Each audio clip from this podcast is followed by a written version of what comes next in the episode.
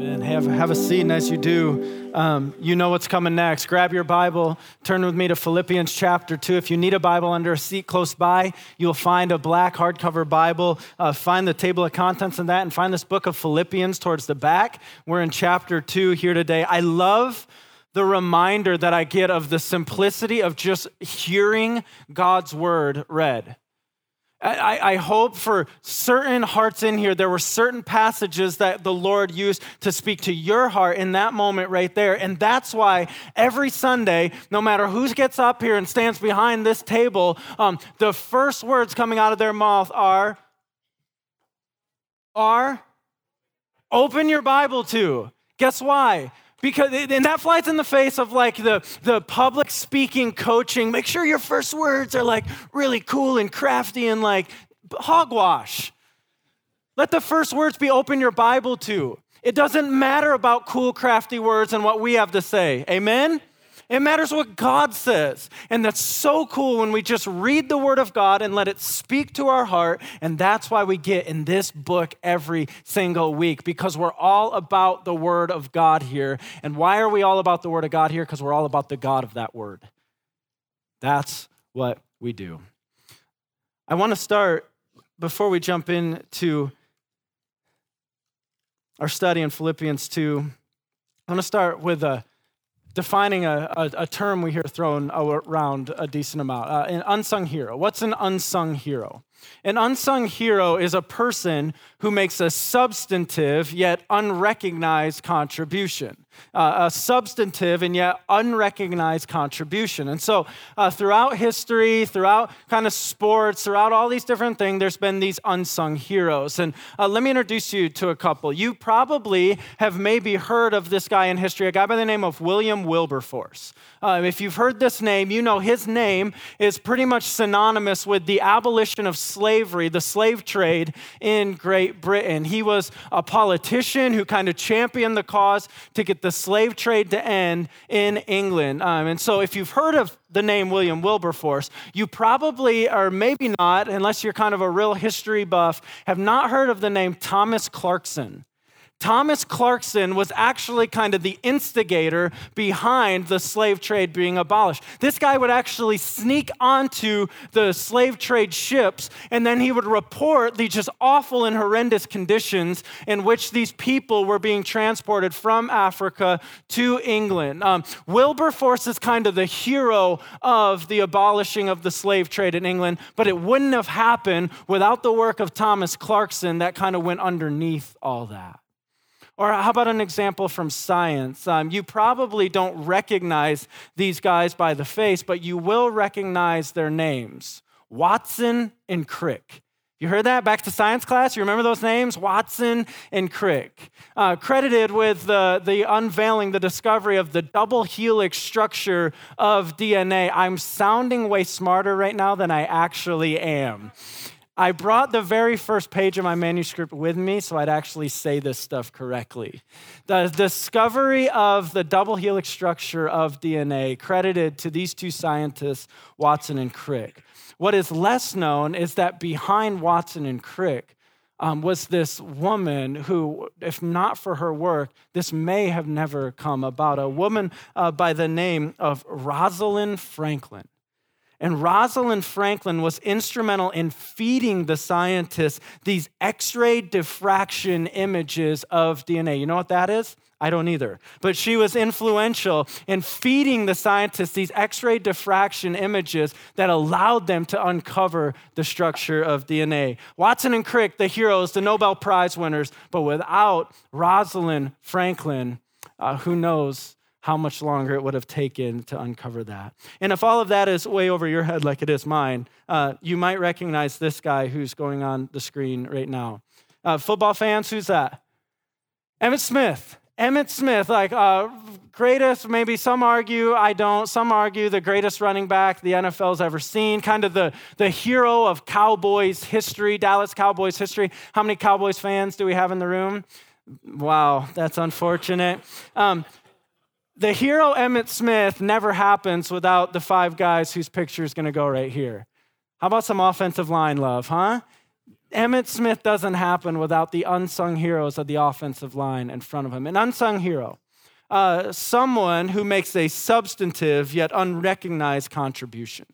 I start with that because when we we pick up our study in Philippians chapter 2, um, verse 19 through verse 30, when you come to this section in the Bible, it could be very easy to just kind of quick, quickly read through it and turn the page to chapter 3. Um, what you see when you come to uh, uh, Philippians 2 19 through 30, it's like a really specific kind of ministry logistics uh, um, talk here. And you can read these parts of Paul's letters and go, okay, okay, um, on to the next thing. This doesn't seem like this has huge application for me. But one thing I want us to see about what Paul does when he gets to this letter, or gets, gets to this part of the letter, it's he's to highlight for us two men, two unsung heroes in the book of Philippians. Two men, had they not been highlighted here, we probably never would have heard anything about in this book. Uh, one of these guys' names is a guy by the name of Timothy. If you've studied the New Testament, you've no doubt heard this guy's name before. Another guy, uh, this name might be new to you, a guy by the name of Epaphroditus. Now, these two are quiet, unsung heroes, just average Joe type people, people like you and I. And so when you read the Bible and you read the hit, the kind of what you look at as the heroes of Scripture, guys like Paul, listen, sometimes we read that and we go, man, I can never do like what Paul's doing. Um, this, when we get here, is hope for average people like us. That God loves to use quiet, unsung heroes who are known by what I'm focusing in on this morning two quietly crucial character qualities. That there's some things that are going to bubble to the surface about this guy named Timothy and this guy named Epaphroditus that we are going to ask God to cultivate in our hearts today. That we believe that God will quietly make great use of those people who are full of these two character qualities that these two men are going to raise before us today as Paul takes some time to speak to these guys. And so the questions what are these character qualities? Does our life exemplify them? If so, how do we maximize these to the glory of God and the good of his service? And if not, how do we ask the Spirit of God to help cultivate these things in us this morning? Um, before we jump in, pray with me and let's get into it. Father, so thankful for your word. Lord, thankful that all of your word is living and active. It's all profitable, it's all useful. God, your word's a lamp to our feet and a light to our path.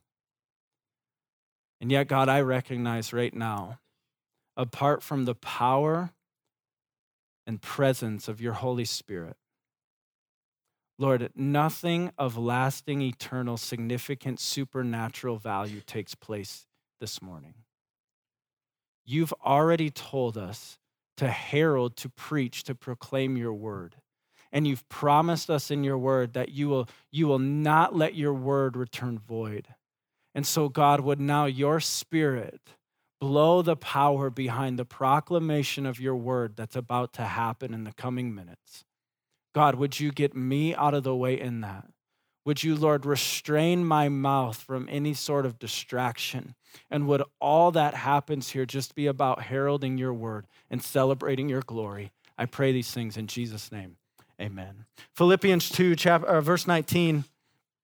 And the word of God says, I hope in the Lord, this is Paul writing back to this church in Philippi. I hope in the Lord Jesus to send, who's he want to send? What's it say?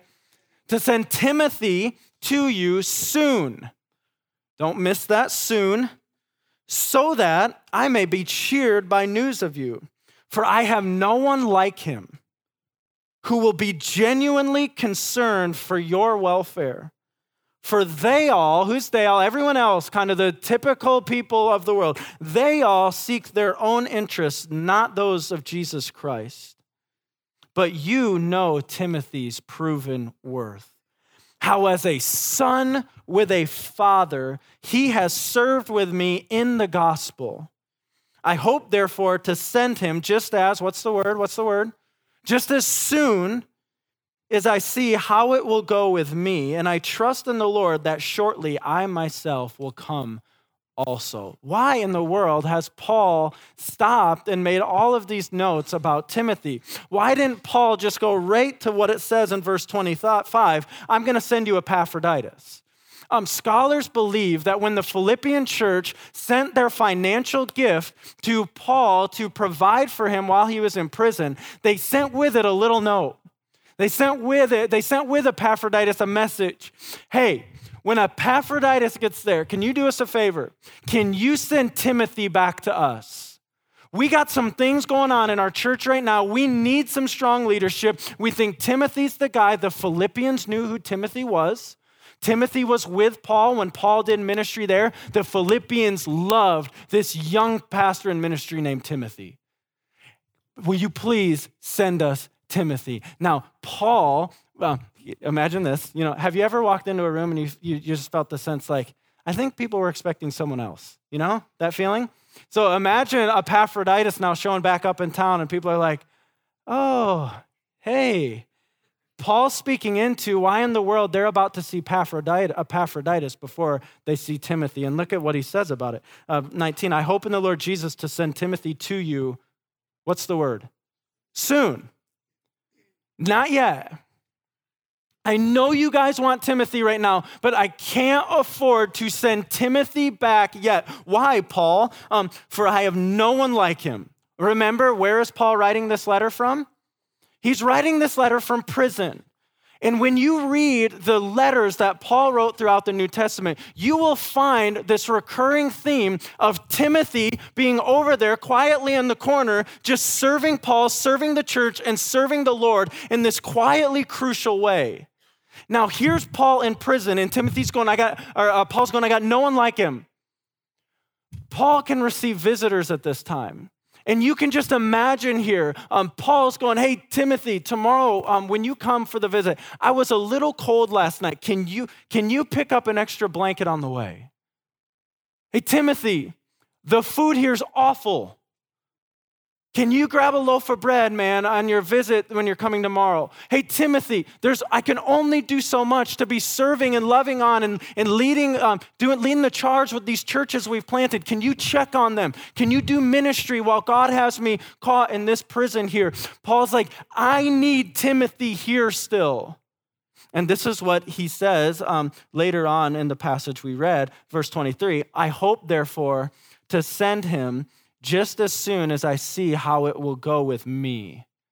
I hope I can send Timothy your way once I know whether I'm getting out of prison, when I'm getting out of prison, how this is all going to shake down.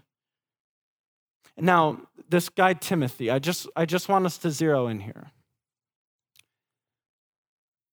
Paul is kind of the guy in the New Testament who can make the headlines. Paul's that strong leader, just leading the charge and going into new cities, and let's get a church planted here, and let's. Timothy is uh, kind of less of the headline worthy guy. Tim, Timothy is just the guy who you'll see pop up throughout different letters, just like we see it here. T- Timothy's the guy in this case where Paul's going, like, like a son serves his daddy. That's how Timothy has been serving me. Bringing blankets, grabbing me some food. There's, there's just this phrase for Timothy that I want to encourage us to steward in our own life here today that God will quietly make great use of those people who are, and here's the phrase, who are just dependably faithful. God has a way of here quietly making great use out of those people who are just known by the, just being dependably faithful people. And listen, dependable faithfulness isn't often headline worthy. You're not going to pick up the Indy Star tomorrow and find on the front page, uh, man serves factory role 41 years. Father walks in the door again at 5:30 p.m., gets on the floor and plays trains with his 3-year-old. These are the things that just don't make the headlines. And yet, this dependable faithfulness, us being obedient to do day in, day out what God has called us to do, are the things that, though they might not make the headlines in our culture, one day we'll stand before our Maker and he'll look and he'll say, Well done, good and faithful servant. It is the cumulative efforts of just showing up and being faithful to the roles God has called us to play that God has a way of just smiling down on. And what you see in the life of Timothy and what Paul pulls out and what he has to say about him is a man who epitomizes dependable faithfulness. And so that's great and all, but what does that mean for us? What does it look like for us to be a, a, a beacon of dependability, of faithfulness in, the, in our workplace. Uh, did you know this? And you've probably heard a statistic like this. My generation, millennials, we will change job four times in our first 10 to 15 years out of college. Everyone older than a, uh, a millennial is like, yeah, I know that. You guys don't commit to jack, right? that we, we will change. And now, listen, I'm, don't miss the point in this. If God's telling you to change jobs, change jobs. But is it possible that sometimes we're just so quick to bail from things before we've even reached a place where we can make any sort of impact on that place? And what would it look like for us as Jesus followers in our workplaces that our name just becomes almost synonymous with this dependable faithfulness. Oh, oh, Jim said it, take it to the bank. It'll happen. Oh, Sherry said it, it's, it's already done. Like the impact we have for Jesus Christ. Sometimes I think we, we, we segregate things into like the spiritual realm and then like the career or corporate or work realm. What if that is all very blended before the eyes of our God? And says some of the greatest impact you have is just to keep your word, to be a picture of dependable faithfulness in your workplace. The impact that could have for our Savior is phenomenal. Just showing up day after day, year after year, Monday morning, guess what? For some, most of us in this room, an alarm clock's gonna go off. And we have a choice right there how we're gonna attack that day for the glory of Jesus Christ. Or let me say this the impact of dependable faithfulness. Why, why at every wedding, nearly every wedding, do you come to the reception and there's always, there's always one song that gets played at the reception? Not the electric slide, a different one. Slow song. All the married, all the married couples out on the dance floor, right? And then you know how it goes. If you've been married five years, less than five years, leave the dance floor. Less than 10, less than 15, all the way up until what happens? You're left with just that one couple, slow dancing, very slowly. and the DJ walks out. How long have you been married? 62 years. Modern day heroes. Because you don't get there without a commitment to just the simplicity of we believe God will honor dependable faithfulness in a marriage. When we looked each other in the eyes and when we held hands and when we said, for better or worse, we meant it. In sickness and in health, we meant it. And just every day, they got up through the great seasons going, marriage is awesome, and through the deep valleys going, I don't even know who I married. They kept faithful to each other. Parents, our greatest impact in parenting isn't like the one or two like awesome all-star weekends we throw for our kids.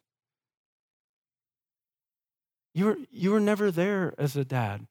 Dude, I gave you like an awesome five year old birthday party, bro. You know? The greatest impact in parenting is the dependable faithfulness, the cumulative effort of just day after day after day, walking in the door, getting on the floor with your toddler. Those toddlers grow up to be young teenagers, sitting in the living room and stepping your foot into the world of your young teen and asking them what's on their young teenage mind. Sitting at the dinner table with the 17, 18 year old night after night, who's putting on the facade like they're so excited that they're leaving the house and they can't wait. And inside, there's nervousness, anxiety, and fear of the unknown. And just day after day, night after night, showing up, being there, being intentional. Don't underestimate the cumulative effort of what dependable faithfulness looks like in our workplaces, in our homes, with our friends, with our greater family.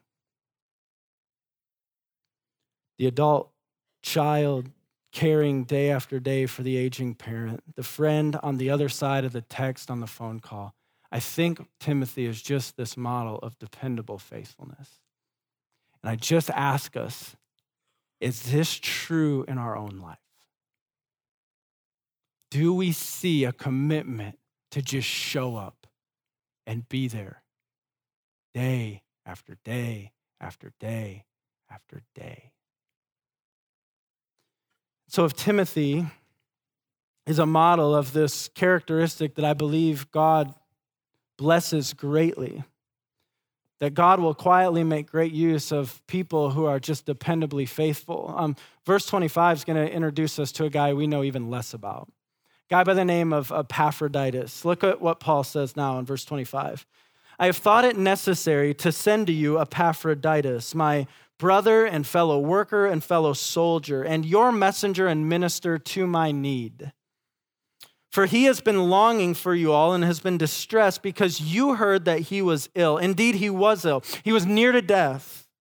But God had mercy on, on him and not only on him, but on me also, lest I should have sorrow upon sorrow.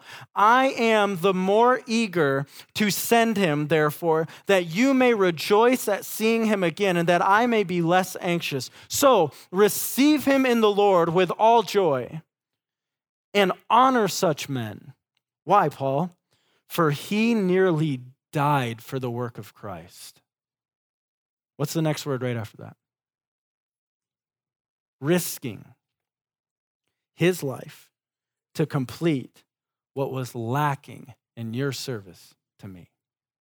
Uh, these two quietly crucial characteristics I want to highlight from these two men. God will quietly make great use of those who are dependably faithful. And secondly, God will quietly make great use of those who are sacrificially risking. I want you to understand who this guy Epaphroditus was. Uh, Epaphroditus is a member of the Philippian church.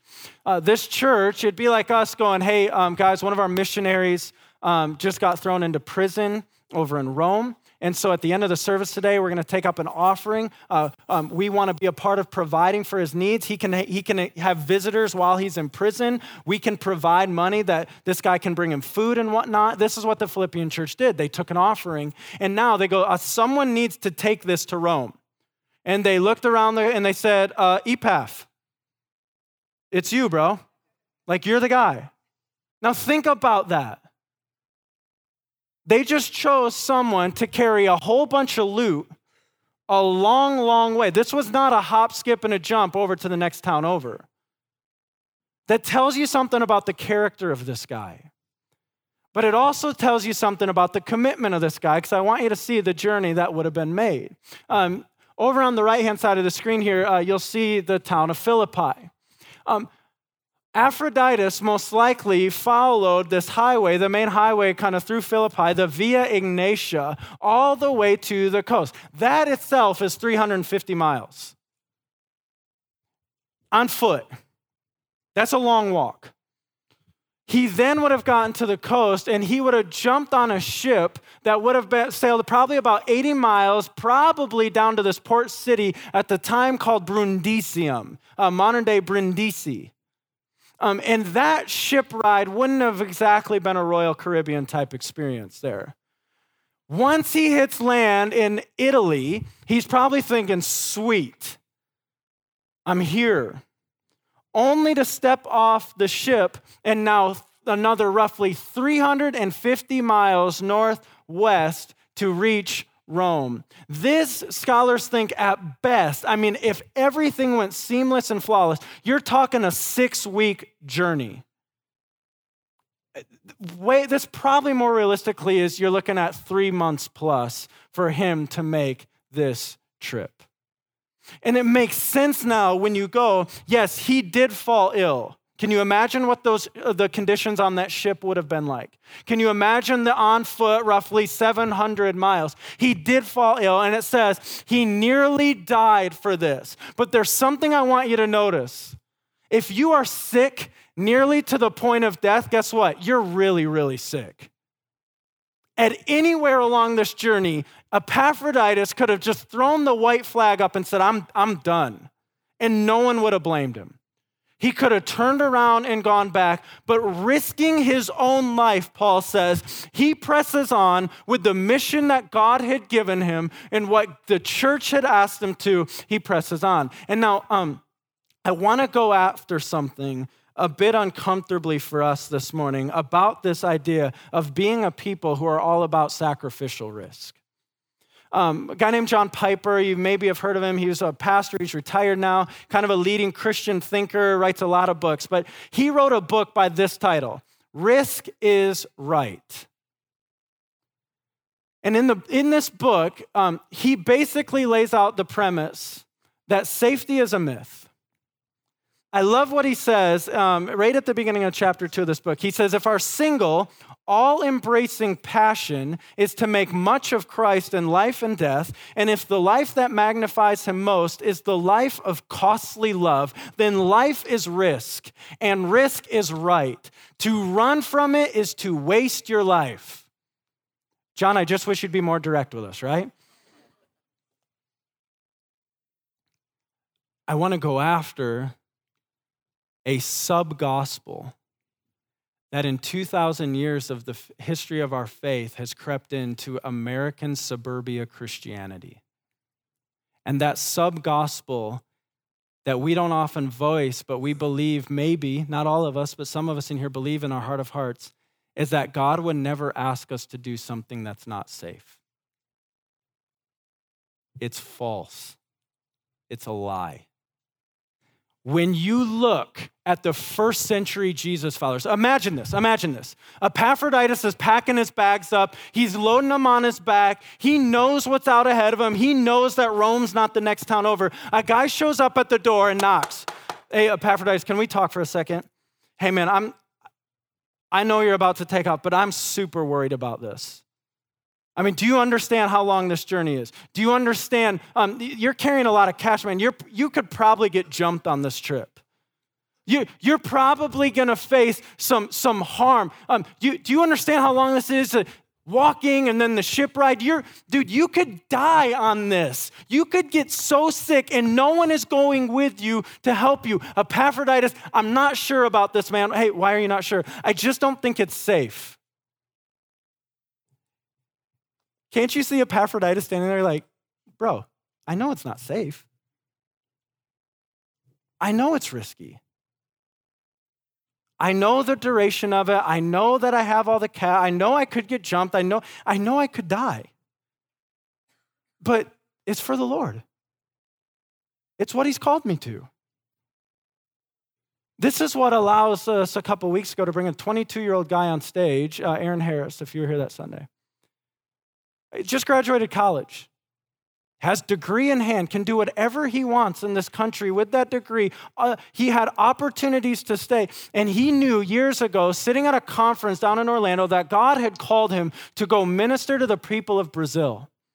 To bring the gospel, to be a part of sharing the gospel in Brazil. And off he goes, and we send him, the 22 year old, down for the spread of the gospel in Brazil. That's a young man who understands this whole idea risk is right. For the glory of God, for the advance of the gospel, for the good of others, risk is right. And now some of us are going, yeah, but we're not all called.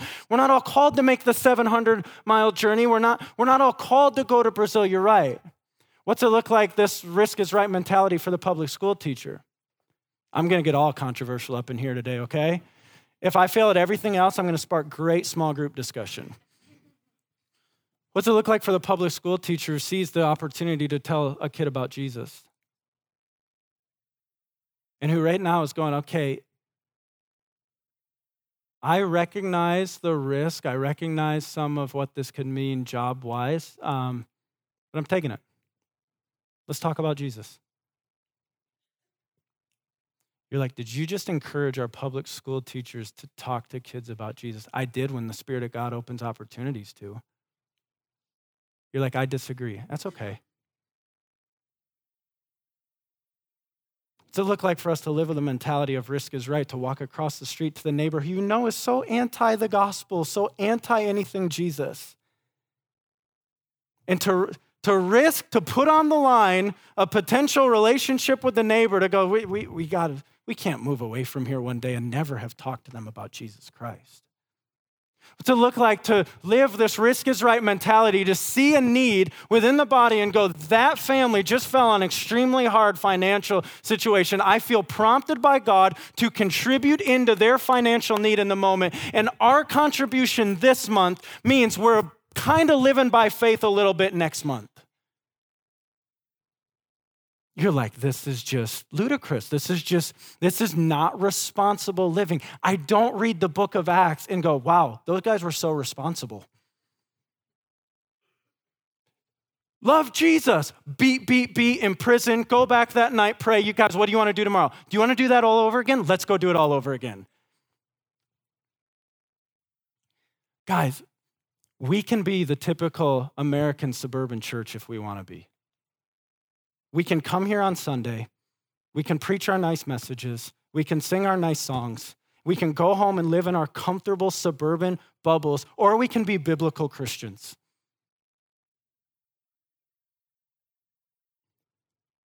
I'm for the latter.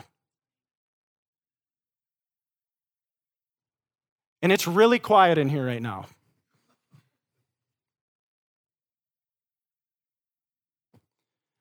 I just want to on this note.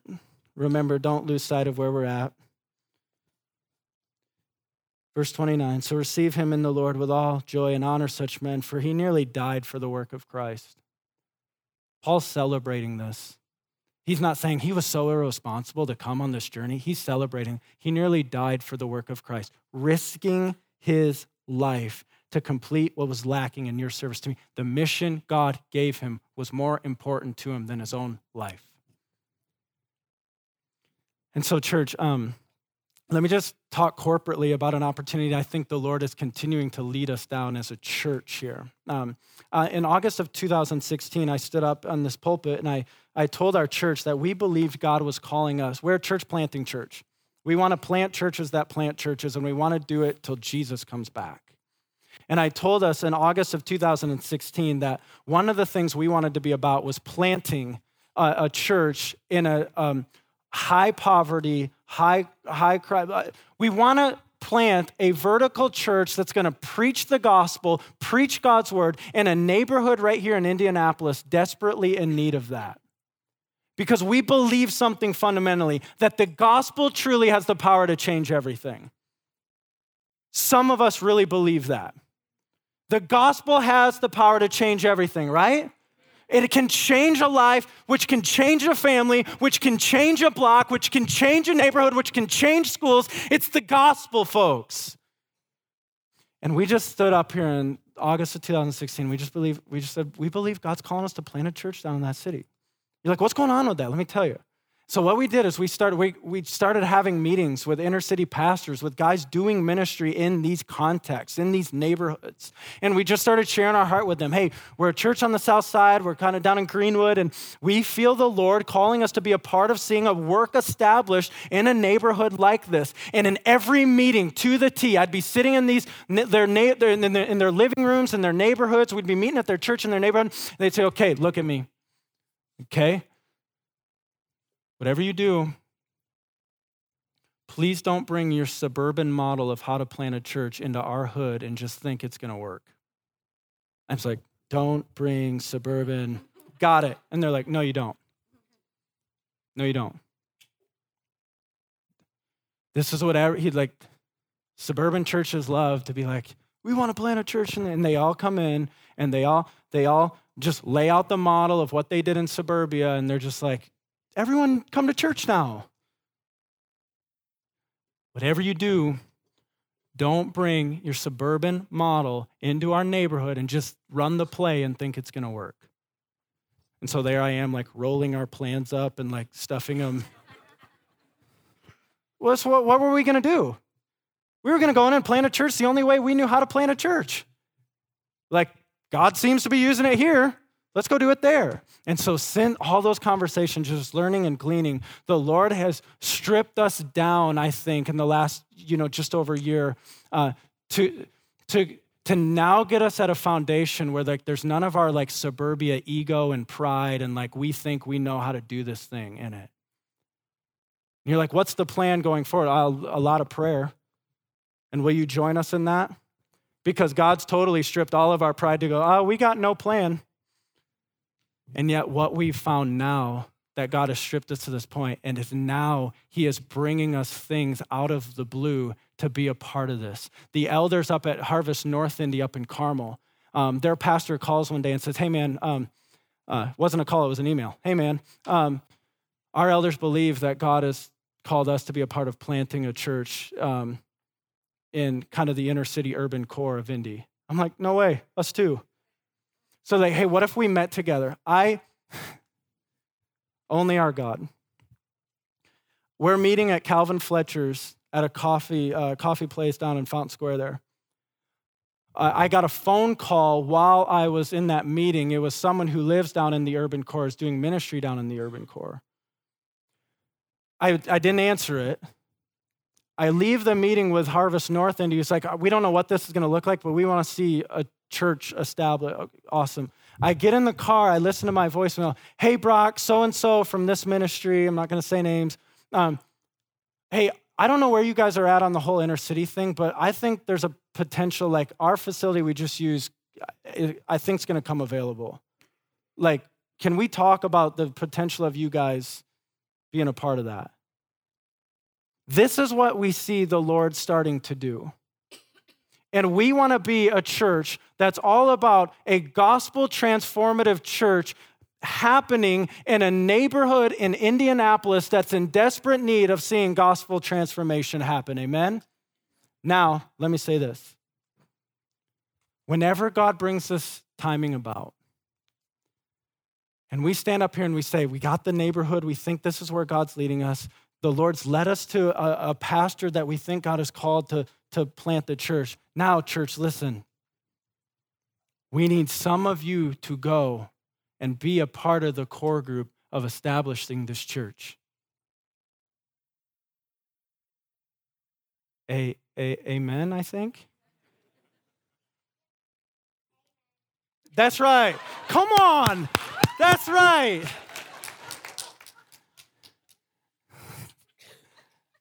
That just made my Sunday.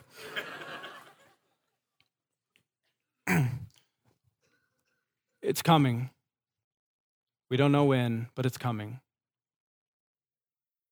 Where your pastor is going to stand up here and your elders and your pastors, and we're going to say, God has cleared the Red Sea. He's shown us where we're going. He's shown us the pastor to lead, the charge. We're getting behind it financially. And God is calling some of you to go be a part of the core of establishing this church. And not all of us, not all of us. And there's no spiritual superiority if you do think God and you go and do this one day. But God is going to, that day, He's going to start to tug at some hearts. And you're going to go, no, no, no, no, no, no, no, no, no, no, no, no, no, no. You're like, I'll pray about it, God. He's going to tug at hearts. And then that tugging is going to turn into like this rope. He's going to wrap around it. And he's just going to start pulling. And you're going to sit across from your wife or your husband and you're going to go, I think we're supposed to be part of the core group for that church. And inner city ministry is way different than suburbia. If you're going to do it well, you move there and you be part of the neighborhood. I think God's calling us to move our family into there. And your friends are going to go, Do you understand the poverty rate? Do you understand the crime rate of that? Have you seen the scores of their elementary schools? Did you see what happened in their high school on the news this last week? The grandparents to your children are going to go, I forbid you to move my grandchildren into that neighborhood. They will. They will. Do you guys understand what you're doing? Do you know how unsafe this is? Do you know how risky this could be? Yes, we understand how risky this could be. We understand all of the possible ramifications of, of what happened. Trust me, the nightmares you have in your head about your grandchildren are things I've played out of what could potentially be for my kids in ways you can't even understand. It is risk, but we believe that risk is right for the sake of the gospel and the glory of Christ and the good of other people. We can be typical suburban American church if we want. Do you guys just want to make like the, you know, 100 fastest growing churches in the world or in America every year and just celebrate that? Do you want to do we want to celebrate the success of our church based on how many seats and the seating capacity and how many butts are just coming and sitting in seats every Sunday? Or do we want to celebrate it by the sending capacity of going more disciples out the door, more churches planted, even in the risky parts of our city, even in the risky parts of our country, and even in the risky parts of our, of our world, to the glory of Jesus Christ? I want to be a part of a suburban church like that.